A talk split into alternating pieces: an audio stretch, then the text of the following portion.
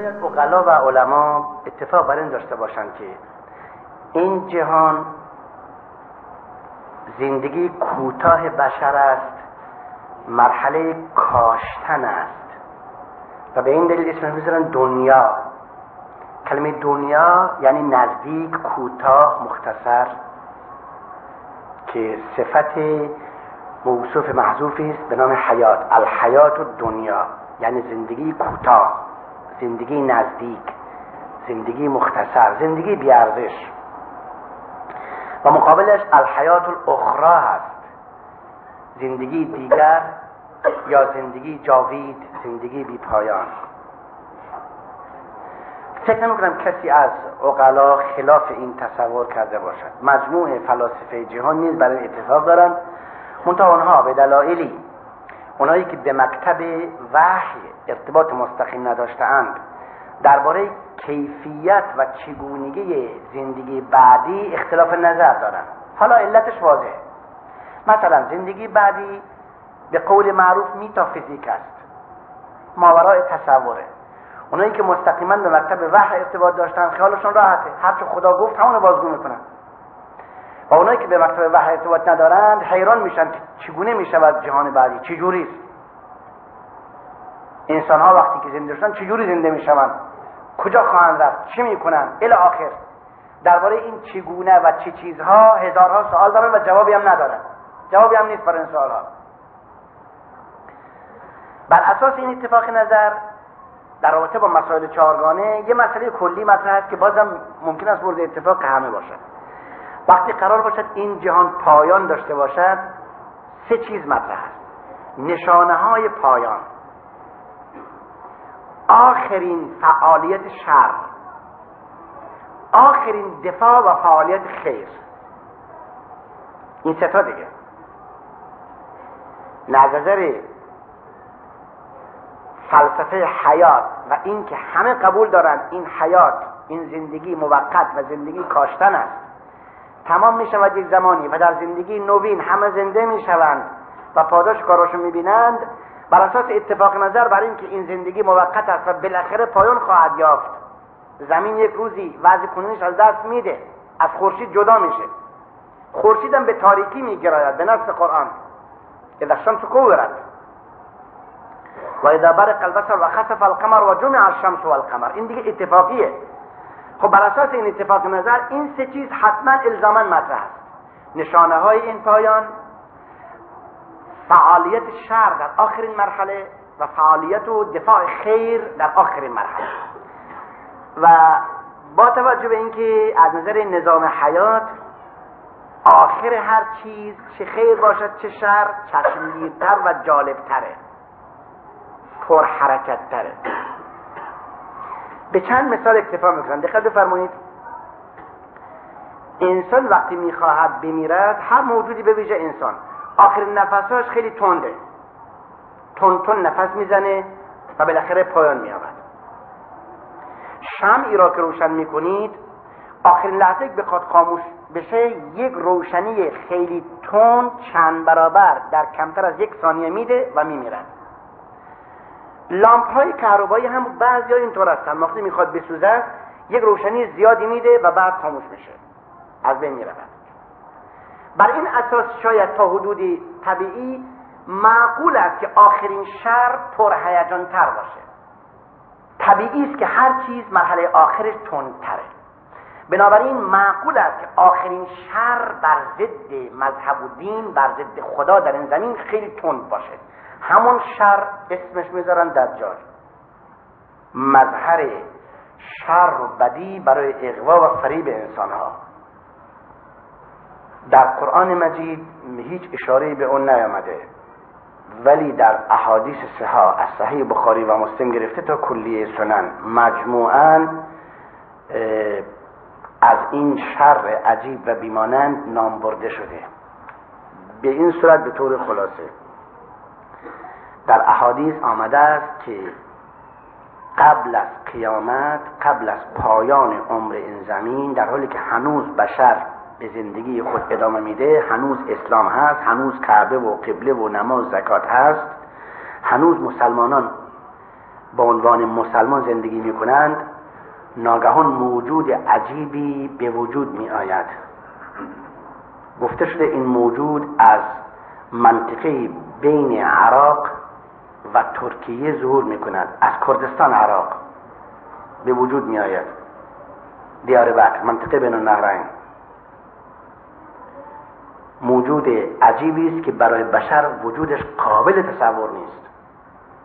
شکل انسان دارد. معلوم نیست که انسان باشد یا نه. جهان زمان خود را مسخر خود می کند همه جا می رود همه چیز در اختیار دارد. ادعای خدایی می کند مدعی است که خداست. همه را به, به پرستش خود دعوت می کند چونون امکانات در اختیار دارد که هر کس او را بپذیرد. پرستشش کند در رفاه قرار می گیرد نعمت های فراوان به او می دهد و اگر کسی را تکذیب, تکذیب کند موقتا در گرفتاری و بدبختی قرار می گیرد رسول الله صلی الله علیه و آله فرمود رفاهی که او به پیروانش می‌دهد خیلی تو خالی و خیلی پوشالی و به ارزش است. بعدش بدبختی و شقاوت است. سختی که او به مخالفانش می‌دهد هم خیلی بی اثر است و بعدش سعادت ابدی است. حضرت فرمود با او چیزی شبیه آتش و چیزی شبیه بهشت است. آتشش عین بهشت است اگر کسی جرأت کند نترسد به آن حمله کند. و بهشتش عین جهنم است که هیچ لذتی و هیچ گوارایی, برای کسی ندارد. در کلی روایت آمده است که چنین این موجود عجیب بر جهان و طبیعتهای جهان تسلط دارد که حتی در نظم جهان به اراده خدا تغییرات ایجاد می کند از رسول الله سوال شد چند روز در زمین میماند؟ حضرت فرمود چهر روز. یک روز مانند یک سال یک روز مانند یک ماه یک روز مانند یک هفته سی و هفت روز دیگر مانند روزهای بشر است. گفته شده رسول الله در اون روزی که یک سال یا یک ماه یا یک هفته است نمازها چجوری بخوانیم؟ فرمود اندازه بگیرید برایش. تقدیر کنید. یعنی همون 24 ساعت به موجب ساعتهایی که دارید یا به موجب زمان و اندازه نماز بخوانید. همه جا می رود به جز مکه و مدینه. در مکه و مدینه راه ندارد. در شورزار مدینه منوره منزل می کند ولی به مدینه راه نمی آبد یادم است وقت در مدینه منوره بودیم این حادث بررسی می کردیم کاخ سلطنتی ملک فهد در پشت شورزار مدینه قرار دارد. طلاب می‌گفتن خب حالا این دجال بود تو کاخ سلطنتی. ولی مشکل اینه که باید بیاد تو فرودگاه. از فرودگاه به کاخ سلطنتی چگونه می‌رود؟ راه تو مدینه است. اخیرا آل سعود این مشکل حل کردن. راه برای دجال فراهم کردن. زیرا از پشت کوه احد آسفالت کردن به سوی کاخ سلطانه به سوی کاخ سلطنتی. فرودگاه خارج از حرمه کاخ سلطنتی هم با اسفالت خارج از حرم بیرون از حرمه. بنابراین دجال با خیل راحت می‌تونه بیاد تو فرودگاه و برود در کاخ سلطنتی در حرم هم نیست در حرم مدینه منوره هم نیست. همه جا می‌رود به مکه و مدینه. در مکه و مدینه نمی رود رسول الله صلی الله علیه و فرمود در همه شهرهای دنیا می‌تواند برود بجز مکه و مدینه. در مورد وسایلی که همراه دجال است از وسیله سواریش به نام دابه یاد شده. در هیچ حدیثی چه احادیث ضعیف چه صحیح کلمه حمار که همون معنی اولاغه است یا معنی خر است برای دجال یاد نشده به هیچ وجه. فقط لفظ دابه آمده. دابه یعنی چیزی که رو زمین حرکت می‌کنه. ما یدب علی الارض. اما مفسران که فکر می‌کردن دابه حتما یک حیوانه فکر کردن خب اگر بگوییم اسب شطور قاطع سه حیوان نیرومند و نسبتا وسایل عزت بشره این شایسته نیست به دجال بدیم پس چه می‌کنیم؟ می‌گوییم خر مال دجاله. دابه را به خر ترجمه کردن. جدا از می‌کنم واقعیت اینه. وگرنه اصولا در هیچ روایتی کلمه حمار برای دجال نامده لفظ دابه آمده. در حدیثی هست که حضرت فرمود ما بین اذنی دابت دجال سبعون ذراعا. میان دو گوش دابه دجال هفتاد زرعه. سی و پنج متر. یعنی هواپیمای کنکورد دیگه. بزرگتر هواپیمای ممکن ما بین اذنه دابت دجال سبعون ذراعا. حدیثی آمده است که حضرت فرمود در چهل و هشت ساعت تمام دنیا می‌تواند بگردد و این نمی‌تواند جز این که با هواپیما باشد دیگه. همه جا میگردد. حدیثی در صحیحین آمده است که خیلی عجیبه. من این رو از متن صحیحین عرض می‌کنم. یکی از صحابه کرام بازرگانی عرب و مقیم شام بود به نام تمیم ابن اوس داری تمیم بازرگان بود و بین روم و عربستان آمد و شد می‌کرد. غالبا مسافرت های دریایی داشت. از بندر لازقی سوار می‌شد به قسطنطینیه استانبول. جنس می‌خرید میآورد در یکی از مسافرت ها کشتیشون طوفانی شد نتوانستن بروند. برگشتند و در بازگشت او دست از تجارت خودش کشید به مدینه منوره آمد و مسلمان شد. علت اسلام خود را برای رسول الله اینطور توضیح داد. بعد از توضیح.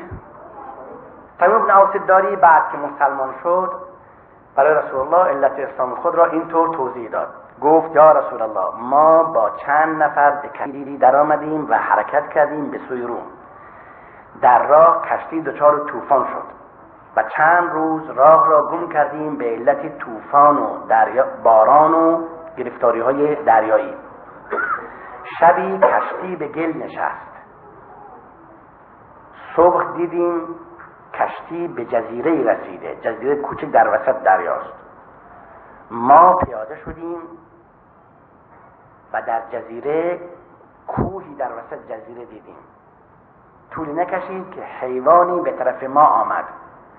چون حیوان پشمالود بود که سرش از دمش معلوم نمی‌شد. ما اول ترسیدیم. بعد دیدیم نه این حیوان موزی نیست اذیت نمی کند چون دیدیم موزی نیست کمی اونس گرفتیم. آرام شدیم. به طرف ما آمد و گویا چنون فهمیدیم که اشاره می کند به طرف کوه مثل اینکه به ما می‌گوید کسی اونجا منتظر ماست. ما حیرت زده دنبال اون حیوان رفتیم به داخل کوه. به غار رسیدیم. وقتی به غار رسیدیم اون حیوان دیگه ندیدیم. اما داخل غار دیدیم شخصی رو به دیوار خوابیده. ندانستیم دست و پاهایش بسته یا خودش چنین خوابیده. به ما گفت شما از کجا به اینجا آمده اید؟ گفتیم تو که هستی و اینجا چی می‌کنی؟ گفت اگر به سوالات من جواب بدهید می‌گویم که هستم. گفتیم به سوالات جواب می‌دهیم. گفت پیامبر بی سوادان ظهور کرده. گفتیم شنیده این کسی در مکه می‌گوید پیامبر است. گفت به سرزمین نخلخیز هم منتقل شده. گفتیم بله شنیده این به یسرب هجرت کرده. گفت نخل های یمامه سمر داده. گفتیم در یمامه نخلی ندیدیم. گفت نخل های وادی بیسان الان در فلسطینه. سمر داده. گفتیم در وادی بیسان نخل نیست. گفت دریاچه تبریه خشک شده. گفتیم دریاچه تبریه آب دارد خشک نشده. بعد گفت هرگاه دریاچه تبریه خشک شد الان اسرائیل اون را می‌کشد آبهایش با مبخات بزرگ با لوله های بسیار بزرگ ده بیست اینچ می‌کشد و می‌برد در صحرای نقب زراعت می‌کند. دریاچه تبریه تنها دریاچه شیرین منطقه است. آب شیرین در فلسطین اشغالی قرار دارد. اون موجود افزود. وقتی دریاچه تبریه خشک بشه نخل های بیسان سمر بده نخل های یمامه سمر بده. من بیرون میایم کاری بر سر بشر در بیارم که در زندگیش گاهی ندیده باشد. همه جا می رفم طوفانی بر سر بشر برپا می کنم که هرگز چون چیزی ندیده باشم همه جا می روم بجز یسرب و مکه. این دو جا نمی روم اجازه ندارم بروم سپس هم همه ای کرد. تمیم افزود. ابهت و ترسی بر ما مسلط شد و ما حراسون شده به سوی کشتی برگشتیم به کشتی سوار شدیم. آب بالا آمد و کشتی از گل کنده شد و سه روز بعد توانستیم به بندر لازقیه برگردیم. یعنی به همون جایی که حرکت کرده بودند. رسول الله صلی الله علیه و آله این داستان را از تمیم شنیده و اجازه فرمود تمام بن اوس داری روی منبر قرار بگیرد و اون که خود دیده برای مردم بازگو کند رسول الله صلی الله علیه و آله ظاهرا مطلب تمیم را رویای دیدن تمیم را تایید کرده خلافی نیست امروز هم و علما قبول دارند که جزایر زیادی هست که کشف نشده و به فرض اینکه جزیره هم کشف شده باشد چه اشکال داره در اون جزیره کشف شده باشد ولی همچون موجودی باشد و کسی اون را نداند. مسئله خیلی ساده است و لزومی ندارد ضد نظام ضد نظام طبیعت و ضد عقل بشر باشه. جزایر زیادی تا امروز هست که اصلا ممکنه در همون خلیج فارس هم جزایری داریم که تا حالا کسی همه جزئیات را بررسی نکرده. تا شاید به جزایر بحر روم در مدیترانه ولا تحسبن الذين قتلوا في سبيل الله أمواتا بل أحياء عند ربهم يرزقون.